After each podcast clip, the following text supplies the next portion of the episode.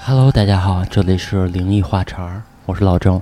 我是老何，大老李，小月，这两天在群里听到好多群友的反馈啊，他们经常会不知道我们的更新时间，或者说我们已经更新了，然后有的群友说还没有看到。这个其实是这样的，比如说在喜马拉雅上是有两个栏目的，一个是灵异话茬儿，还有一个是话茬儿杂谈。您要是说想检查我们的更新情况呢，可能得点开这两个栏目都看一下，就可以看到我们到底更新没更新。最后再强调一下，我们的更新时间是每周二和每周五，除非特殊情况，这个会在群里告知。然后下面灵异正式开始啊，第一个故事其实是发生在一所高校里面，嗯，然后它主要呢是和梦游有关的一个灵异故事，嗯，这个故事呢来自于听友投稿。话说是这样，有一天呢，阳光明媚，嗯，小 A 跟小 B，对吧？俩人在宿舍闲着没事儿，小 A 就说呢，要不就打会儿篮球去，嗯，看这个阳光不错。但是他们到了这个学校的操场啊，发现全不上课，嗯全打篮球呢，啊，没地儿，没地儿。然后这时候，小 A 就跟小 B 说啊，说那咱就换地方吧，老地方。这个是这样的，在他们的学校旁边呢，是一所医院。嗯这个医院呢，也有一个小的篮球场，嗯嗯，给教职工打篮球对的，，但是教职工不打，嗯，成年人都不爱打篮球啊，是对是，吧？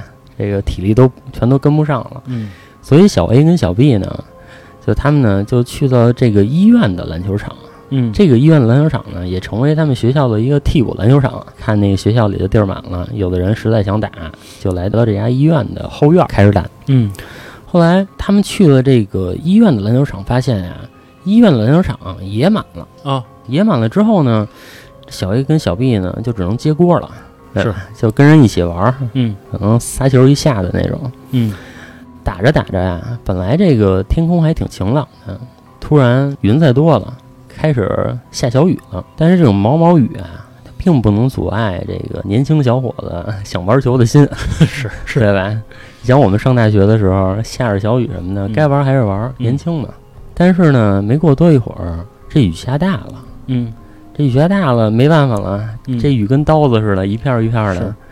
然后小 A 跟小 B 呢，就赶紧躲到这个医院里旁边的一个楼里，嗯去那楼里避雨去了。嗯避着雨呢，因为天上也下着雨嘛，整个的天空也也就有点儿昏暗了，对是吧有点儿黑了。然后小 A 跟小 B 呢，然后就琢磨说，哎，这医院咱们经常来打篮球，嗯咱也没溜达过，要不咱俩在这医院里溜达溜达。是，嗯小 B 说行啊，反正咱俩也没事儿干，来这里溜达溜达。然后俩人呢，走着走着就走到了医院的地下室，嗯在地下室呢，走了两步之后，哎，赫然看见三个大字嗯“太平间”。哦，然后结果这个小 A 就跟小 B 说呀：“说这个咱走吧，是对吧？自己说走这儿来挺晦气的。”是是，然后这小 B 啊就说：“说你要说我一点不瘆得慌也不是，嗯，但是是我想看看这个太平间里边到底什么样，就是好奇好奇。”然后小 A 说：“那你进去看去吧，啊，我在门口等着你，是对吧？我也不想进去。”嗯然后小 B 说：“行，说那个，那你等着吧。”其实，在他们溜达的这个过程中啊，嗯这个天儿已经逐渐的黑了。然后小 B 呢，这个时候就自己单独的进了这个太平间。进了太平间以后呢，小 A 就趴那门缝里看，嗯嗯，看这太平间里，哎，就是一张床一张床的，嗯哎，可能这个有的床还真有人，啊盖一层白布，啊小 A 看两眼呢，不看了，说这回去再做噩梦，是是，对吧？然后没过多一会儿，哎，他就听见了小 B 的一声惨叫，哦就啊的一声。嗯然后这时候，小 A 说：“我操，怎么回事儿啊嗯？”对吧？第一反应也不是进去， 是是是第一反应也是迟疑了一下， 是，然后就往里喊了一声小 B 的名字，就叫嗯小 B，嗯没人理他。然后小 A 就说：“操，那兄弟有事儿，对吧？嗯那我也得进去瞧瞧。”他就把门给推开了。把嗯太平间的门推开了。这太平间的门啊，一推开还有那个滋啦滋啦的响声，嗯格外瘆人。然后这时候小 A 就往里走，走着走着，然后他就喊小 B 的名字，说：“小 B，你在哪儿呢？嗯我怎么了？”这时候，嗯，太平间的门砰一声关上了，哟，嗯，然后随着关门的声音，嗯然后传来了小 B 大笑的声音， 嗯对吧？小 B 逗他呢，哦，小 B 说：“瞧瞧你家这胆儿，啊嗯，对吧？吓死你， 是， 对吧？”然后这个太平间里啊，其实空间还是挺大的，但是太平间里呢还有两间屋子。然后小 B 就跟小 A 说呢，说：“哎，你看那儿有两间屋子是干嘛的呀？嗯咱俩去那两间屋子再看看去。” 嗯然后那个小 A 说：“你爱去哪儿去哪儿，我出去等 着你，啊啊，对吧？”又出去了，啊，又出去了。这会儿呢，其实虽然小 A 出去了，但是小 A 跟小 B 呢，因为刚才那一次玩闹啊，嗯其实小 A 也没那么害怕了，啊是，对，就还好了，因为他看见里边什么样了，嗯嗯，对吧？然后小 A 小 B 一边聊着天儿，然后小 A 就一边开始推开了第一间门。嗯推开第一间门呢，小 B 就跟小 A 喊道：“说哎你看什么都没有，嗯，这里空的，对吧嗯？我再去这个第二个门推开我看看。”嗯然后小 B 就推开了第二个门，推开了第二个门之后啊，半天小 B 就没有声音了。小 B 没有声音之后呢，小 A 也没当回事儿，嗯因为觉得这个小 B 胆儿这么大，嗯对吧？你还能吓我呢，那你自己肯定没事儿。然后大概是过了五分钟左右，嗯嗯，小 B 就拉开了这个太平间的门，嗯出来了。拉开这个门，还有老文的那个声音嘛，就嗯滋啦滋啦那个声音嗯，，妞一下啊，对，小 A 就问小 B：“ 哎，说你怎么了？”因为小 A 看小 B 啊，嗯，就是大白脸，然后哦嘴唇还有点发紫。嚯嗯，说你这是怎么了？看见什么东西了？嗯小 B 就说：“走，咱回去吧。”说说赶紧走，赶紧走。然后俩人就回到宿舍了。回到宿舍之后啊，当天晚上小 B 就病了。啊嗯，发烧感冒。然后小 A 又琢磨：“哎呦，这这不是说在这个太平间里碰见什么东西了吧？”撞邪了，对着了啊，出来怎么这样呢？就怎么问小 B 说你在这个房间里到底看见什么东西了？嗯小 B 也不说。结果呢，小 A 呢就把这件事儿跟寝室的其他人说了，嗯然后这个其他人就说，其实我看见一个比较奇怪的事儿，嗯这个寝室的其他兄弟呢就看见小 B 啊，当天晚上自己起床了，哦起床起来穿衣服穿鞋，然后满屋子溜达，这样儿呢好像是在找东西。嗯然后这寝室这几个小兄弟就琢磨说：“小 B 原来没有这毛病啊，说咱一块儿住了两三年了，对吧？从来没见过说谁梦游这事儿，而且梦游这个事儿一般都出现在小说里，其实真见着啊不容易。因为看小 B 的这种情况，他们就觉得应该是梦游，因为任何一个正常人不可能说大晚上把衣服穿起来，穿上之后然后在屋里溜达。然后这时候呢，小 A 就说呢，说我跟你们说，昨天跟小 B，然后去那个哪儿哪儿，把这件事儿就从头到尾讲了一遍。嗯然后那个其他哥们儿就说呢，说那咱得观察观察小 B，说是看看是不是中邪了，还是这还是怎么了。过了两天，又有一天晚上，小 B 又起来了，又开始穿衣服，借着这灯光开始穿鞋。因为他们室友一直在观察小 B 啊，有一个室友就看见了，就喊了一声小 B 的名字，说小 B，小 B 也不理他，嗯接着是在这屋子里转悠，来回的转悠。另外几个室友其实都醒着，嗯就互相就都看着小 B，说这是什么情况啊？然后小 B 大概忙叨了半个小时，嗯就又睡下了。然后又过了一天，这早上白天的时候，小 A 就跟他其他同学就商量，咱要不要把这事儿跟小 B 说说，告诉一下他本人。这个时候呢，小 A 又琢磨说，好像任何知道自己梦游的人，嗯都会把自己吓到。对，尤其是他刚经历了那种事情，没有必要告诉他。而且咱们现在谁也不知道说到底在这个太平间里他到底经历了什么，是对吧？这时候小 A 就又找到小 B，又问小 B 说：“你那天到底看见什么东西了嗯？”然后小 B 这个时候稍微冷静一些了，比前几天。然后小 B 就跟小 A 说呢：“那天我自己进了那个房间，进了那个房间之后啊，然后我就看见有一张床，嗯床上呢是一个人的轮廓，盖着一层白布。我那天也不知道是鬼使神差的，然后我就走过去，想去掀那块白布看一眼。我操嗯，就小 B 说，我也不知道我是怎么想的，胆儿真大哈。对我就过去掀那个白布去了，然后我就蹬着那个白布的脚，慢慢的把这个白布往下捋。嗯，这个时候，我看到的是一个死人瞪圆了眼睛，张大了嘴看着我。我然后这个时候我就一下就被吓得坐地上了。嗯其实我不知道你们有没有被突然惊吓吓到坐地上的这么一个经历啊？我有一次，嗯我有一次是这是一个题外话，我有一次是在玩一个恐怖密室的时候，嗯那 NPC 啊，它藏在那个拐角，嗯我刚一走过去，然嗯后我们还玩的是丧尸主题的，嗯，我刚一走过去，丧尸就那 NPC 叭冲出来了，我真坐地下了。就真吓人。对我从那次我才知道什么叫被吓得一屁股坐地下。啊，嗯，那个是真的存在的，在突然的可能特特定的气氛下、特定的场合下，嗯，是真的能被吓成这样的。嗯嗯然后小 B 就说被吓得坐地上之后，然后我就觉得我这腿都动不了了，然后我就浑身都哆嗦呀，我就拼命的往门口爬，爬到门口那个门那块儿，扶着门把手我才站起来，我才冲出来，嗯嗯，然后我冲出来之后呢，我脑子都是乱的，我的什么都没有办法跟你说，嗯我这几天也是自己做了好几天心理调整，我才把这事儿告诉你。嗯然后小 A 一听说我操，让你别瞎去。其实本来以为呢，因为听友给我讲到这一块儿的时候，本来以我以为这个故事就完了，啊但其实还没有。在那天晚上的时候，小 B 又起床了，啊，穿好衣服，就穿过了好几天鞋之后又起床了。对，又起床了。就是给他讲完这个故事，当天晚上，哦，小 B 又起床了，穿衣服、穿鞋，起来，嗯往宿舍门口走。这个时候，其实他们其他室友都盯着他呢。嗯然后小 A 就张罗大家说：“咱看，咱跟上去呗，说别回头出什么事儿，说这要干嘛去啊嗯？”所有人就穿着踏拉板儿，啪啦啪啦啪啦的出去，嗯在这个宿舍的楼道里啊，就只能听见他们几个人的呼吸声和他们的踏拉板声，然后一块儿跟着小 B 往外走。这时候发现小 B 走到了旁边那家医院，我就走到了那间太平间的那个楼，从门口进去。这时候所有人也都跟上了。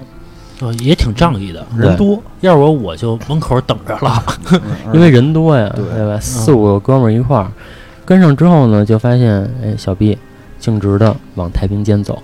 小 B 自己把太平间的门推开，走了进去。借着昏暗的灯光啊，这几个人能看到，哎，小 B 又进了他被吓到的那间屋子里面。这时候所有人还是不敢进去啊，对吧？嗯这然后他们舍友呢提议说，哎，那门口有一窗户，咱俩跑到那窗户那块儿去，往里瞧瞧。嗯，这样有什么事儿咱也能跑，嗯是是是，对吧？然后几个人穿着踏拉板儿，踏啦踏啦啦，因为那整那整个的楼道里就听见他们踏拉板儿的回音声音了。然后他们就借着这个月光啊，从窗户上往那屋里看，看那屋里呢有一张床，躺着一个人，反正是一个人的轮廓，盖着一块白布。因为太平间里啊，老有那种阴风吹过，嗯太平间里的阴风一吹，这个白布掀起来了。嗯发现小 B 躺在这张床上呢。后来小 B 躺了大概半个小时，嗯他这几个室友实在扛不住了，说咱们呀，就小 B 怎么着也不是我亲爹亲妈， 说咱们必须得走了，咱们啊，不能在这儿待着了。是是，然后几个人对这件事情高度一致， 是是，然后就回到宿舍了。没过多一会儿，嗯小 B 回来了，嗯小 B 回来脱鞋、脱衣服、上床睡觉。啊跟没事儿似的。嗯啊，，对，跟没事儿似的，对，就是这么一件事儿。后续怎么样呢？就是那听友也没有说，估计可能是，呃，可能大家也很默契的不再提这个事儿了。反正这个是小 B 自己的事儿嘛，对吧？啊，嗯，就是一个这样一个故事。这挺恐怖的。啊，尤其我觉得小 B 自己不知道还好，你那些舍友什么的都看见你躺在太平间那床上了，嗯并且还盖一白布，啊，以后怎么看这人啊？不是，关键是心理造成阴影，可这能、个啊可能都不太想碰小 B 了，以后这几个人，对吧？是，啊弄不好全嗯走读了，或者说是调宿舍了，有可能。嗯，行，下一个故事，小月再分享一个。我分享的这个故事呢，是我从知乎上看到的。嗯他讲的是他爸妈的一件亲身经历。呃，说大概在他上高中的时候，他爸妈有一年回山东老家，那就得住宾馆呗。然后在当地呢找了一个小一点的宾馆就住下了。人生地不熟的，哎，觉得是不是这个比较危险，也怕遇到坏人什么的。虽然是山东人比较淳朴嘛，就想着什么呢？咱们肯定在这个宾馆里面门都插好了呀，或者怎么样的。在这个宾馆大概住了两三天的时间，说他妈经常觉得在晚上睡觉的时候，睡着睡着就有人站在床边蹬他脚。哦啊，然后持续了两三天之后呢，他妈每天晚上睡也睡不好，然后老是惊醒，精神状态特别不好，就跟他爸说说咱要是没什么事儿啊，就赶紧走吧。他爸一看这媳妇儿过得挺难受的，那那那就走呗。走了之后，自打他们回来之后，他妈就总是觉得身体特别疲惫，就好像啊这个肩膀就像被人被什么东西压着一样。驮着个人，呃，反正可能有点那意思。然后呢，并且脾气变得特别不好，经常呢无缘无故的发脾气。有时候呢，坐在这个窗户边儿啊，说是晚上看着看着这个窗户外边这个月亮啊、马路什么的，忽然就莫名其妙的就哭，然后经常就也是唉声叹气的。这家里面这人，这一看这个这更年期有点早啊。还是还是怎么回事？因为他妈是一个就是性格非常开朗的人，嗯，怎么出去玩一趟，回趟老家都变成这样了？然后说有一天呀、他爸呀，山东人嘛，好喝酒，夜里啊，哎，准备一盘儿这个小花生米，哎，自个儿说喝喝点白的呗，跟那个小桌子上喝酒呢。说他妈呀，有点酒精过敏，也不爱喝酒，女孩儿嘛。那天不知道为什么，忽然啊就要跟他爸喝一杯。他爸说：“这这忽然喜欢喝酒，那那就喝一杯呗。”有情绪，哦啊，嗯有情绪，说自个儿就那个小的那种酒盅，大概一两吧。嗯，他妈什么也不说，让厨房啊、拿了一酒盅倒满了，给干了。他爸这拿着花生米看傻了，说：“我操，媳妇儿，你这量可以， 给干了滋溜一口，啊！”滋溜一口，然后干了差不多两三杯之后，他爸呀就惊了，说：“这个酒量怎么变得这么好啊？”他爸拿着花生米说：“说你这是想干嘛呀？”他妈呢一直不说话，就跟那儿低着头喝闷酒。嗯然后他爸这一问他的时候，忽然就把头抬起来了，说用一种特别冰冷、特别陌生的眼神儿就盯着他爸。嗯然后他爸当时被那眼神儿就给吓着了，说这是怎么个意思？这是嗯有有事儿说事儿，这么看着我是什么是是什么意思？然后他妈二话不说站起来，劈头盖脸抽了他爸一硕大无比的嘴巴。嚯他爸这叼着花生米捂着嘴巴，我操，这是怎么个意思？然后分享故事的这个楼主呢，也从屋子里就出来了，说这吵架归吵架，怎么动上手了？就也吓一跳，赶紧就过去问呗，说怎么了？他妈呢，一把就给他搡开了，给他搡了一屁墩儿，然后看着他的眼神也极其冰冷。他跟他爸当时就明白了，说这人绝对就不是他妈。嗯，孩子跟旁边呢也害怕呀，说别伤着孩子。嗯他爸呢，那意思就是说我过去给他治住呗，嗯治不住。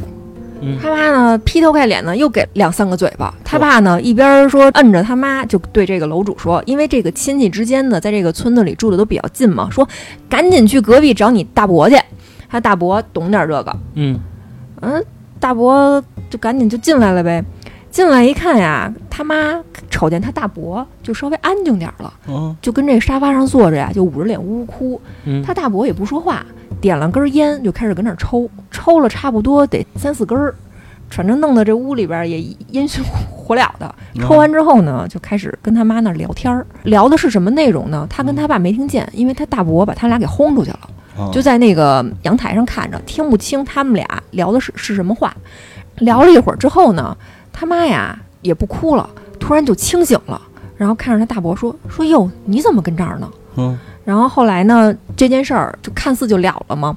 等到他大伯过了几天之后来他们家，就跟他爸还有这个楼主说嘛，说我那天一进门儿就看见一个浑身是血的一个男孩儿坐在你们家沙发上，哎呦，我他就操分享了这么一件事儿。我操，他这大伯应该是出马仙儿应该能看见是吗？嗯啊，应该是出马仙儿，就看他那个看事儿的感觉。嗯，因为我们家之前有一个人就来我姥姥家说帮我妈看看事儿，啊，那个人就是出马仙儿，那个人就是抽烟，嗯，大概他抽烟啊五口一根儿，我大概是五六口一根儿。那这会儿那会儿我还很小，而且一根儿接一根儿，一根儿接一根儿，因为你五口就一根儿嘛，所以你的烟灰就特别长。那个我印象特别深，嗯反正抽的还不好的烟。嗯，特呛，嗯也加上那会儿我小，我就记得那会儿好像抽烟还还不好，哦这附身的是一个烟烟神，啊，不是有喝酒的，嗯有抽烟的，人喝酒还是就那种二锅头，比如一两口就一瓶儿，两口就一瓶儿，就那么喝两口一瓶啊，真就那么喝咚咚的啊。喝完之后，包括他抽完烟之后啊，我不知道人怎么看啊，嗯他一边抽着烟，就是他看那个飘着的烟，然后他去说这个事儿哦 旁门左道。啊。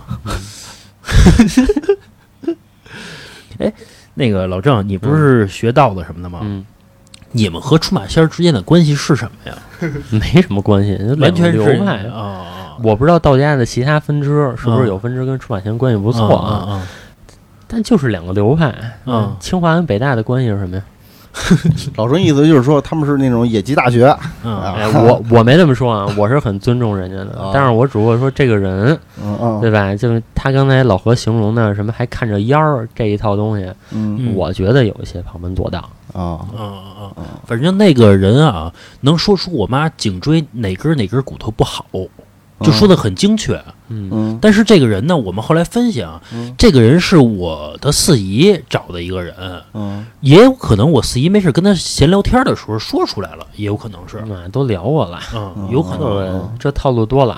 对吧啊啊嗯，你没顺带脚让他帮你瞧瞧，啊！没有没有没有，那会儿我太小，而且那个人还跟我妈说嗯说你可以干这个活儿，就让我妈也当他这个这种职位。我妈说不行，嗯我嗯妈说我不当想。想收你妈当徒弟，后来呢，这个人拿一个鞋盒，嗯就是那个咱普通那种鞋的鞋盒，然后呢用在鞋盒的底下呢，用毛笔字儿写了一大概三四十个字儿左右，嗯我就很记得清楚啊，里边写一狐狸的“狐”字儿，所以我觉得是不是狐仙儿的意思啊？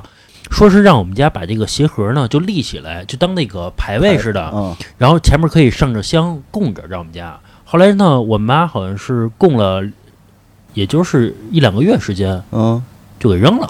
为什么呀？我妈就觉得这个东西你也不是什么佛呀之类的，就嗯供着是不是也不太好？供一鞋盒，不是这个材质的问题，是嗯就是里边那字儿你到底是真的假的呀，也不清楚，所哦以到最后也就扔了啊哦。这么一事儿然后后来也没什么变化，也没什么变化啊。那我再分享一个，啊嗯嗯，我接下来分享这个故事啊是一个跟微信摇摇有关的故事。啊嗯这老郑熟啊，这对个， 那我不熟，我不熟。啊，挺遥远的事儿了，其实也不是摇不摇吧，就是附近的 人，啊，附近的人比摇摇靠谱。漂流瓶儿， 这不是我的故事啊。这个话说有一天小 A 啊。对吧？然后你的故事都是小 A 和小 B 是吧？ 还有小 C 哎，这不就好起名了对啊吧？啊啊！有一天小 A 他就玩这个附近的人，哎，他就尝尝甜头了，嗯发现这附近的人啊有收获，啊可以约成功。嗯这个从此以后呢，对吧？就爱上附近的人了嗯。只要一闲暇之余啊，嗯 然后就会这个附近的人，因为当时啊，可能社交软件还没这么多，啊就还没那么多左滑右滑的，嗯是对吧？附近的人可能还是充当主力的这个位置。嗯然后这小 A 尝尝甜头了，那就没事儿就看呗，就翻呗，就找呗。嗯每天附近的人，哎，这一天他就通过这个附近的人，加了一个头像非常性感的这么一位女士。嗯小 A 啊，因为也算是这个经过一身阵仗了，嗯所以他是很有套路的。嗯嗯，小 A 的整个的朋朋友圈的背景嗯啊都给换成他那种健身的嚯八块腹肌，是穿着紧身衣、紧身裤，啊嗯然后把这该这个凸显出来的位置都凸显出来。啊哎，其实让很多的成熟女性稍微这个欲望强一些的，一看，嗯哎，这个还挺有感觉的，是 对吧？然后这一天，这个女人加他呢，然后俩人就聊，然后这个小 A 就跟这个女人说：“说哈喽，你好啊，对吧？说你大概在什么位置啊？嗯说咱俩不远啊。嗯”小 A 很有套路，说啊，刚开始这几句话先得试探，嗯看看他到底是不是这种人，是我有没有机会。是结果这个小 A 呢，就跟这个女人说：“说哎，咱俩要不这样，说咱俩玩游戏。”嗯然后那个女人就回呢，说这大晚上呢玩什么游戏呀、嗯，对吧？能玩什么游戏？ 嗯小 A 就说呢，你看微信有掷骰子的功能，嗯咱俩呀掷骰子，嗯嗯说谁输了呀，谁脱一件衣服拍张照。啊，下回会玩儿啊对，然后这小 A 就等待着女人的回音嘛，对吧？如果这个女人拒绝他了，那就是没戏，是嗯对吧？如果这个女人没有拒绝，嗯或者说答应了，那百分之八十就是有戏了。是是对吧？然后这女人就说：“说那不怎么玩都是我吃亏吗？嗯哎，小 A 一听，哎，有门儿，啊嗯，这回答有戏，对吧？然后小 A 就跟这个女人说呢，说那这样吧，那我先让你三次，我就让你先掷这个三次骰子，嗯就算让你赢三盘儿也可以，嗯，咱就这么玩儿，这样不相对公平点儿吗？嗯然后那女人说那行吧，咱俩就玩儿吧。这要是夏天的话，这男的可就光着了。然后结果这一轮儿一轮儿的下来啊，这个小 A 啊就剩一内裤了。啊，嗯但是呢，这个女人跟小 A 比呢，可能会更少一些。女人只能用手去遮挡住这个关键的部位，啊嗯，对？吧？然后去拍一张照了。嗯嗯嗯，然后哎，小 A 一看这照片儿，嗯整个都起立了。啊啊，嗯，说这个行，这个哎可以，这身材不错。因为就差一件儿了，其实女人啊也就一件内裤了，嗯嗯，然后那个小 A 就说呢，再来一把，一举拿下。对吧？然后这时候这女人就说了，说咱俩也玩一个游戏吧，说你跟我玩一个游戏。这小 A 说呢，别呀、说咱这还没玩完呢，嗯对吧？咱先把这个游戏继续完了，再继续下一个游戏， 对吧？然后那女人说说这样，说你啊心里怎么想的我都知道，嗯说你也不用跟我这儿啊就是这个来这立个儿愣对了立个儿啊愣的兜圈子，对吧？嗯说咱们这么着，我呢给你发几张照片儿，嗯就是我每发一张照片儿呢，你就到这个位置。啊嗯，我每发一张照片，你就到这个位置。如果每一个位置你都能找到的话，你就能找到我家嗯啊。然后 呢，会玩儿，嗯，对吧？然后如果那就今天晚上咱俩就该怎么着怎么着。是这个也也行，对，然后这小 A 一听说说这行啊，这片儿我熟啊，嗯因为小 A 住的地方啊其实是一个城中村。嗯嗯，这个城中村呢，其实每一处还都挺有特点的，也不大。嗯小 A 就是说，那我既然从附近的人找到这女的，估计这女的啊也在这个城中村的这一块儿。嗯哎，这时候女人发来第一张照片了，嗯灯红酒绿的那么一个，就是那么一条破破烂烂的街。嗯啊嗯，哎，小 A 一眼就看出来了，哎，这不就我隔壁那条街吗？嗯蹬着自行车五分钟就到了。啊结果这个小 A 刚到这个位置啊，这微信就收到第二张照片了，是一个黑色的一个三层楼，然后楼底下停着好多自行车。这个小 A 也知道啊，说，哎，这不就是那个我住的地儿斜对面那破楼吗？蹬着车就过去了。嗯但是说过去之后呢，哎，这个时候他只要到了下一个位置，他就会收到一张照片儿。嗯最后经过这么三四次之后呢，嗯然后这个女人呢就给他发了一个楼道，嗯哦这个楼道啊，伴随着一点儿光亮，就隐约能看到破破烂烂的，嗯但是一看这个楼道，小 A 就知道是哪个楼了，嗯因为小 A 啊从前在这儿住过，租过房子。哦嗯哦这么对巧，啊对，说这破楼道一看我就知道是哪个楼，结果啊就直接就杀到楼上了，嗯五楼，嗯啊就是旁边一个楼，五楼。然后到了这个楼上之后呢，哎，再一看微信，看那个女的就没有给他发，但是他在这个楼道里走的时候，他发现有一间门是开着的，然后这时候小 A 觉得，哎，那是不是就是这女的呀？嗯然后结果就走进去了。嗯走进去之后呢，是一个小厅，厅再往里走呢，是一间卧室。他看见卧室里啊有一点昏暗的灯光，嗯然后呢就径直的朝卧室走过去了。走到卧室的时候，他就一个女人躺床上，哦啊，等上了，躺床上等着呢，嗯对吧？身上穿的也不多，嗯嗯。结果小 A 就过去了，还这个礼貌的问一下，说是你吧？我你瞧我找着你了。啊嗯，然后那女人就说说行啊，说这个有两下子，然后嗯俩人就就一番云雨 嘛，是对吧啊？这个就是很正常的。在这个云雨的过程中呢，嗯然后那个女人就问他说：“你觉得我这儿待着舒服吗？对啊吧？哦哪儿舒服啊？啊是是吧？老舒服了。啊嗯嗯，然后就反复的老问他这个问题。啊嗯，结果呢，再多番云雨，对嗯吧？俩人就入睡了。嗯入睡完了之后，嗯在第二天早上，嗯男人醒过来了。男人发现啊，就是因为昨天灯光昏暗，他根本没看清楚这个房间里摆的都是什么东西。嗯后来他醒了之后，他发现房间里摆着一个灵位，然后那个灵位的照片儿就是那个女人。我去，我操，这个太瘆人了啊！啊然后小 A 从此就再也不玩附近的人 了。啊，这个是一个从网上找的故事啊。 我以为那个女的说：“哎，我这儿舒服，那你别走了啊，啊有可能是那个结鬼胎，是啊吧？我就想要一孩子啊啊，借你的身体来一下。嗯。”要你你你得什么反应我操，吓死了！啊？肯定是怎么办呢？就以后都不能能提怎么这个办呀？那也不能死啊！ 得找人看看吧。你又没发生什么事儿，只只是你觉得很瘆的人嘛。 那说明你还是不害怕。行，那那个小月再分享一个，行，我再给大家讲一个啊，呃，他讲的还是自己家村子里的一件事儿，呃，说他们这个村子里啊有一片坟地，嗯然后这个坟地呢，最早之前大概是在我们一个相对于比较特殊的一个时期，破四旧的时期，这个坟地的前身是一个大庙。啊庙里面有一个硕大无比的一个菩萨的一个金身，然后当初因为破四旧就把这个庙都给砸了，嗯然后砸了之后呢，就变成一片坟了。说有一年啊，他们这个村子里面有一个岁数比较大的一个爷爷要去邻村收租子，呃人家租他的地嘛，弄点钱什么的。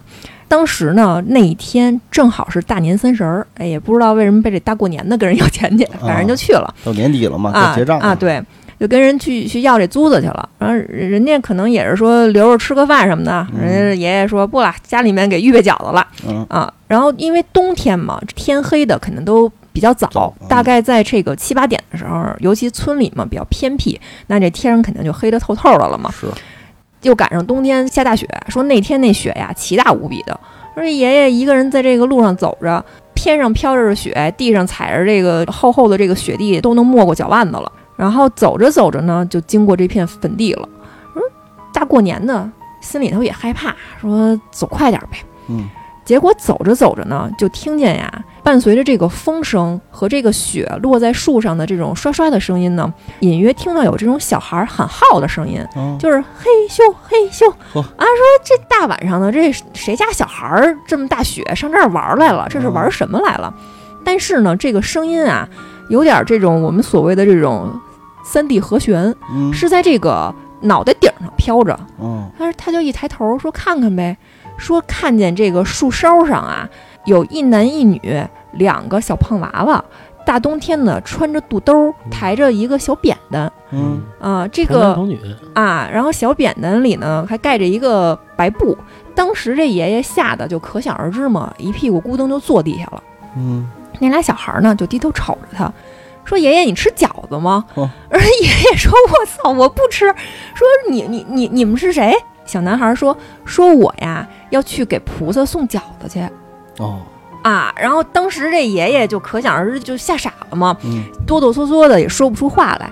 然后那个小女孩啊就说：“说爷爷，您这个人心善，我跟您也挺有缘的。说您大年初几呀、您再来这儿，我送您一宝贝。”哦，然后这爷爷听完这句话呢，就连滚带爬的就往就往后跑，嗯跑着跑着呢，绊了一跟头就晕过去了。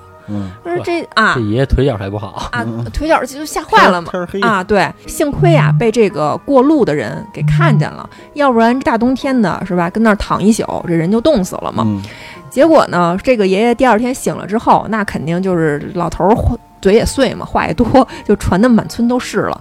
等到过了几天之后呢，就时不常的老有小孩问他说：“爷爷，你那大年初几几你去那个菩萨庙了吗？”然后 爷爷就说：“去去去，滚！说我他妈哪儿敢去啊！”他就分享了这么一件事儿。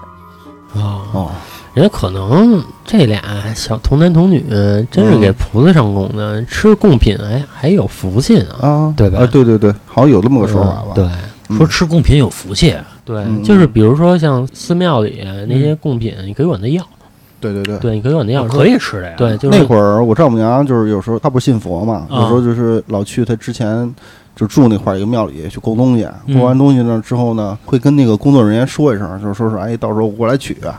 然后取了之后，那会儿我也吃过啊，哦嗯，啊，祭祀的不能用供菩萨呀、啊供佛啊什么啊，那是可以吃的。对，哦，我不是听说过一个故事啊，嗯但我不知道是真的假的。就是有人说他会看这种阴阳眼，就能看见不干净的东西。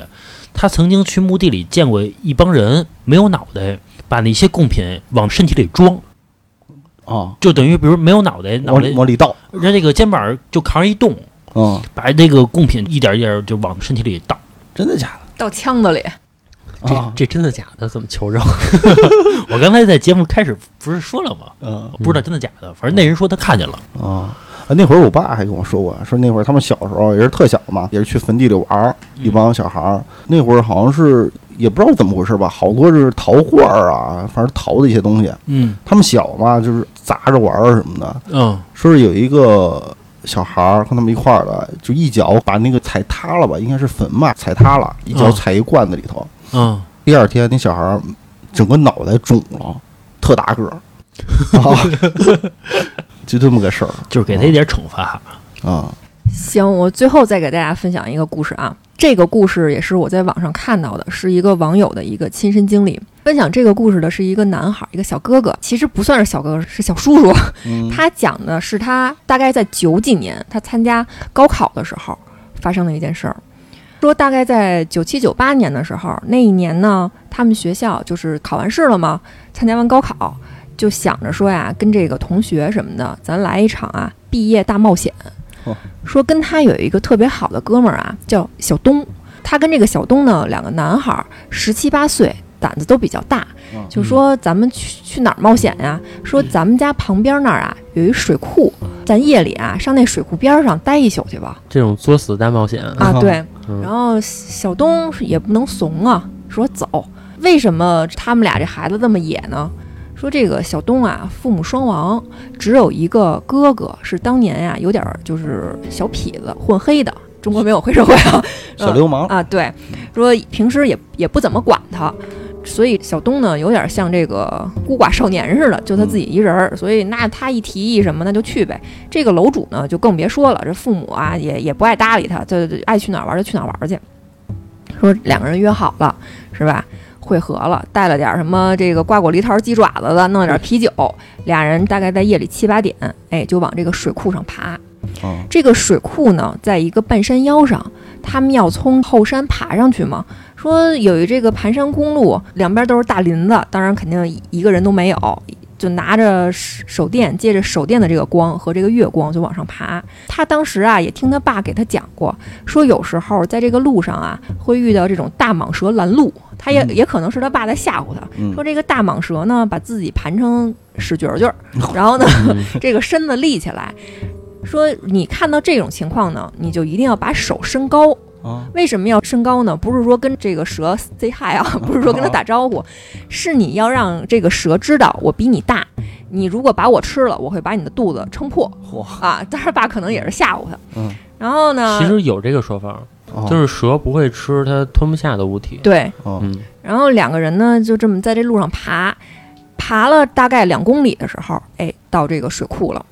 水库边儿上呢就是草地，俩人呢就跟那儿坐着喝个酒，说这个既然是毕业大冒险，那怎么办？夜深人静呢就讲鬼故事呗，嗯你一个我一个讲了点鬼故事，一转眼呀、就差不多到夜里十二点了。嗯，然后聊着聊着呢，正砍着蛋逼呢，忽然呢这个小东啊就不说话了。嗯，他还以为说哥们儿你这个酒量不行，刚喝了几杯啊，你这就醉了。然后这个小东呢，突然就站起来了。你让高考完大概是六七月份嘛，身上可能也就穿一裤衩一背心儿，三下五除二全给脱了。啊哦他说：“哥们儿，你要干嘛呀？”哦这个小东就说：“我下去游会儿泳。”说完就扑腾一猛子就扎下去了。然后这这这大哥一看表，哥们儿现在十二点多，你去游泳去了。然后站在这个岸边上就看着他，这个月光啊照到水面上，波光粼粼的。小东呢一开始换气还换得很频繁，哎，一下一下的，一会儿出来一会儿进去的。慢慢的呢，换气就慢慢的就变得越来越少了，就在这个水底下憋气的时间越来越长，楼主站在岸边上就越来越害怕呀，说就跟那儿喊说兄弟你快上来吧。然后说完这句话之后，这个小东又一个猛地扎下去，这回大概过了两三分钟才上来。这两三分钟呢，这个楼主就跟这边儿上就吓得我天哪，说以为就淹死了呀！你在在这水底下再让什么都给缠住。正焦急的等着的时候，天上就开始打闪打雷，噼里啪啦这雨雨点子就落下来了。他就在这个岸边上就大声喊说：“你他妈快上来，兄弟，我求求你了，行不行？你胆子大，我服你了，你快上来吧。”然后说完这句话之后呢，这小东哎就浮上来了，慢慢的就从这个水河的中央就游到了岸边儿，就上来了。这个雨，夏天嘛，雨雷阵雨下的特别急，没过两三分钟呢，这雨点呢就噼里啪啦的就把他给淋湿了。小东上来之后呢，他就想去扶他这个兄弟，结果一摸他这个肩膀，说冰凉冰凉的。当时呢也没往心里去，是可不能是刚游完泳，，对，就觉得嗯肯定是你从这个水底下凉嘛，就上来，肯定这个也是正常的。然后他就跟这个小东说嘛，说咱这个行，哥们儿，我服你了，你胆子比我大多了。现在下雨了，咱俩走呗。小东也不理他，然后就跟那儿就是穿这衣服也湿着，就给披上了，一言不发的就跟头里走。楼主就跟后边跟着他，说这个小东啊，淋着这个雨越走越快，他在后边啊小跑着都追追不上他了。